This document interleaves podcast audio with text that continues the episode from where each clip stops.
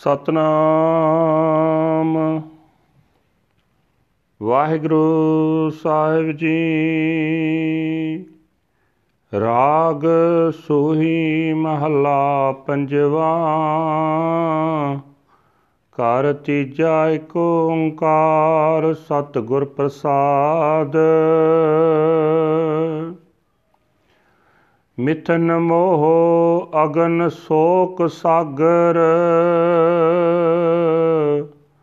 ਕਰ ਕਿਰਪਾ ਉਦਰ ਹਰ ਨਾਗਰ। ਮਿਥਨ ਮੋਹ ਅਗਨ ਸੋਕ ਸਾਗਰ। ਕਰ ਕਿਰਪਾ ਉਦਰ ਹਰ ਨਾਗਰ। ਚਰਨ ਕਮਲ ਸਰਨਾਏ ਨਰਾਇਣ। ਦੀਨਾਨਾਥ ਭਗਤ ਪਰਾਇਣ ਰਹਾ। ਅਨਾਥਾਂ ਨਾਥ ਭਗਤ ਪੈ ਮਿਟਣ। ਸਾਧ ਸੰਗ ਜਮਦੂਤ ਨਾ ਭੇਟਣ। ਜੀਵਨ ਰੂਪ ਅਨੂਪ ਦਇਆਲਾ। ਰਵਣ ਗੁਣਾ ਕਟਿਐ ਜਮ ਜਾਲਾ।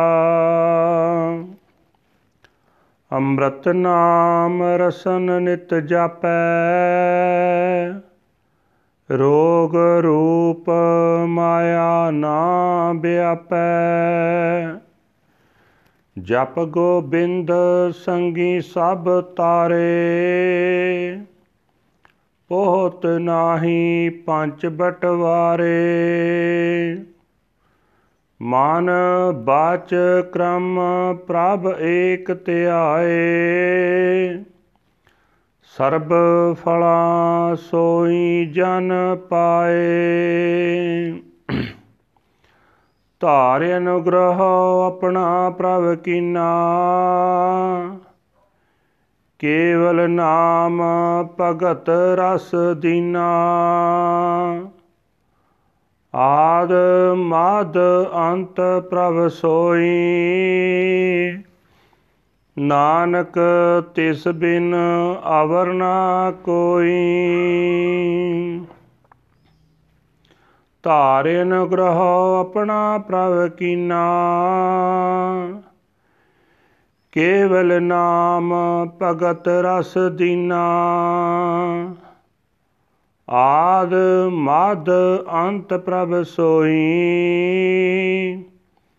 ਨਾਨਕ ਤਿਸ ਬਿਨ ਅਵਰ ਨਾ ਕੋਈ।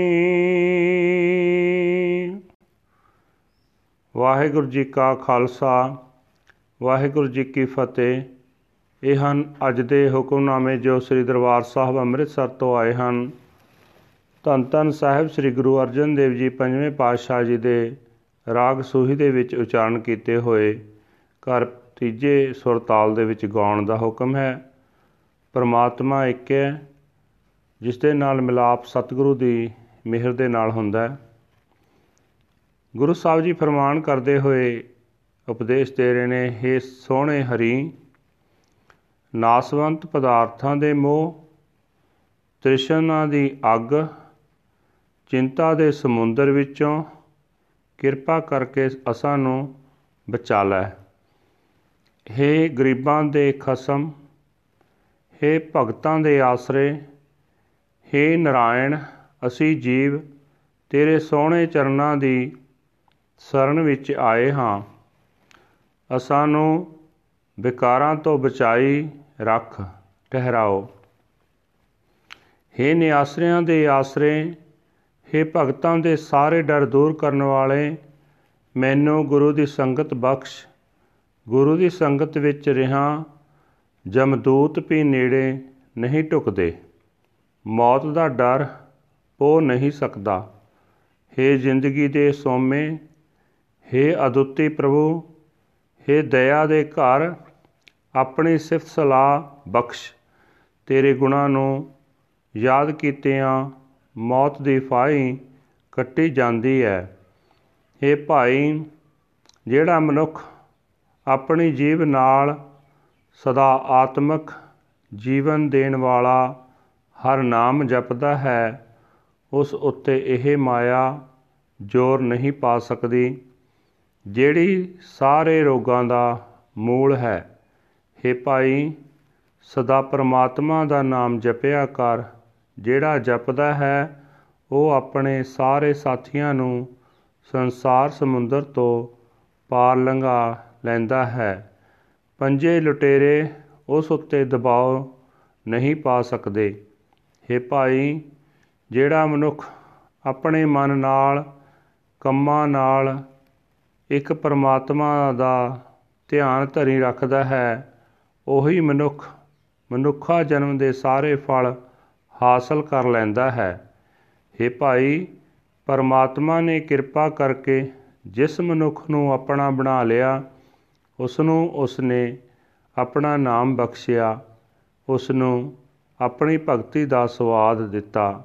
हे ਨਾਨਕ, ਉਹ ਪਰਮਾਤਮਾ ਹੀ ਜਗਤ ਦੇ ਸ਼ੁਰੂ ਤੋਂ ਹੈ ਹੁਣ ਵੀ ਹੈ ਜਗਤ ਦੇ ਅਖੀਰ ਵਿੱਚ ਵੀ ਹੋਵੇਗਾ ਉਸ ਤੋਂ ਬਿਨਾ ਉਸ ਦੇ ਵਰਗਾ ਹੋਰ ਕੋਈ ਨਹੀਂ ਹੈ ਵਾਹਿਗੁਰੂ ਜੀ ਕਾ ਖਾਲਸਾ ਵਾਹਿਗੁਰੂ ਜੀ ਕੀ ਫਤਿਹ This is today's Hukamnama from Sri Darbar Sahib Amritsar uttered by our fifth Guru Guru Arjan Dev Ji under Rag So Sohi fifth Mahal third house one universal creator God by the grace of the true Guru. Guru Sahib Ji says that attachment to sex is an ocean of fire and pain. By your grace, O sublime Lord, please save me from it. I seek the sanctuary of the lotus feet of the Lord. He is the master of the meek, the supporter, the support of his devotees. Pause master of the masterless, patron of the forlorn, eradicator of fear of his devotees. In the Sat Sangat, the company of the holy, the messenger of death cannot even touch them. The merciful, incap- incomparably beautiful embodiment of life, vibrating the glorious virtues of the Lord, the news of the messenger of death is cut away. One who constantly chants the ambrosial nectar of the Nam with his tongue is not touched or affected by Maya, the embodiment of disease. Chant and meditate on God, the Lord of the universe, and all of your companions shall be carried across. The five thieves will not even approach. One who meditates on the one God in thought, word, and deed that humble being receives the fruits of all rewards, showering his mercy. God has made me his own. He has blessed me with the unique and singular Naam and the sublime essence of devotion in the beginning, in the middle, and in the end. He is God. O Nanak, without Him there is no other at all.